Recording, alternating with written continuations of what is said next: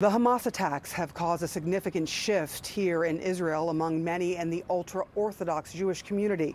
Traditionally, they refuse to sign up for military service, which is mandatory for most men and women in Israel after their 18th birthday. But that's changing after the October 7th Hamas attack that killed 1,400 men, women, and children.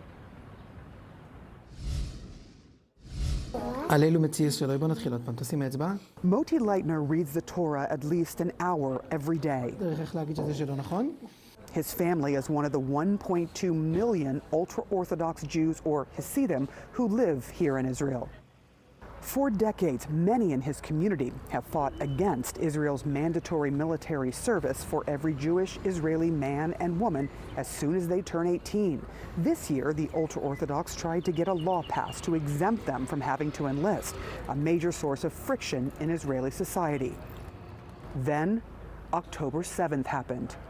Have you ever fired a weapon, picked up a weapon before? No. I never held a gun or something like this.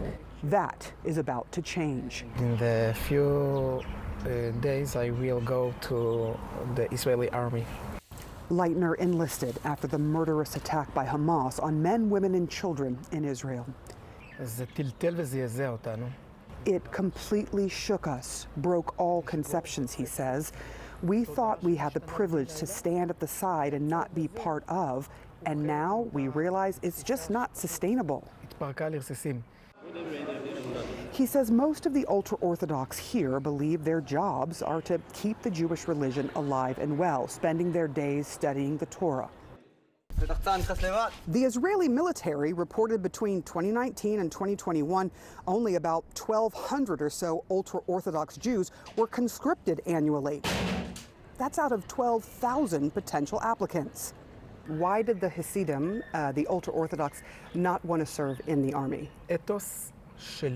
The ultra Orthodox people in Israel have an ethos according to which studying Torah gives the nation a metaphysical layer of defense, he says. But he says he cannot see how that is enough now. And he says he knows many other Hasidim feel the same. I personally sat in my living room and just cried for a day. We can't just go on with our daily lives. We said never again after the Holocaust. And if we want to be able to say that again to next generations and promise our children a sustainable future, we have to solve this issue.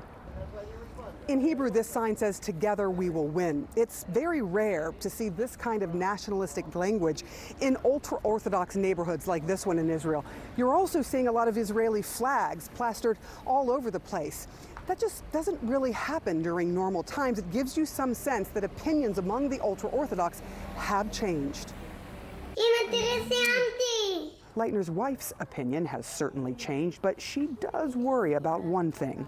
I worry more if you don't know how to hold a weapon, and I also want to know how to. I want a license for a gun also. Um, you know, we are not in Switzerland. There is one more difficult thing he has to do with his family before he goes to serve. Tell his children, Yehuda, Elizabeth, and Abigail, nine, seven, and six years old.